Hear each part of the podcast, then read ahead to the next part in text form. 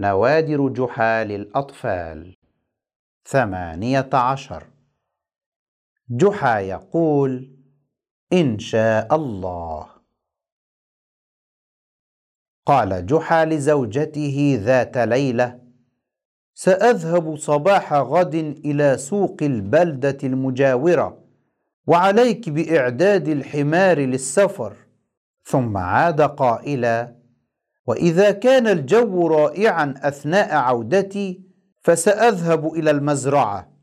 قالت زوجته يا جحا أنت هكذا دائما لماذا لا تقول إن شاء الله؟ اتكأ جحا على سريره ثم نام وترك زوجته تعد له لوازم السفر. وفي الصباح استيقظ جحا مبكرا. وأعد نقوده وأخذ حماره وخرج. وفي الطريق صادفته كوكبة من الفرسان فنادوه متسائلين يا عم من أين الطريق إلى القرية؟ فلم يرد جحا. فكرر الفرسان سؤالهم فأجابهم جحا بلا اكتراث لا أعلم.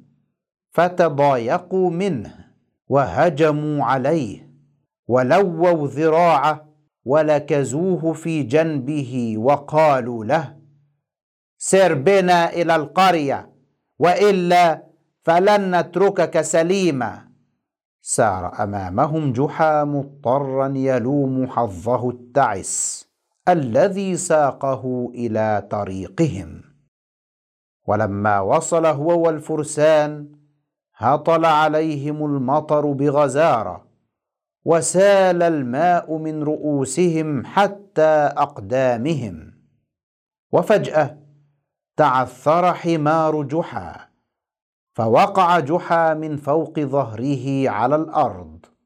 أخذ جحا يبكي وهو يحاول مساعدة حماره على النهوض.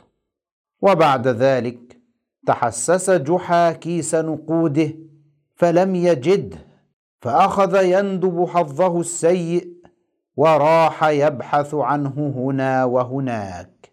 لم يطمئن جحا على حاله إلا عندما دخل قريته فإن كل ما جرى له لم يكن في الحسبان.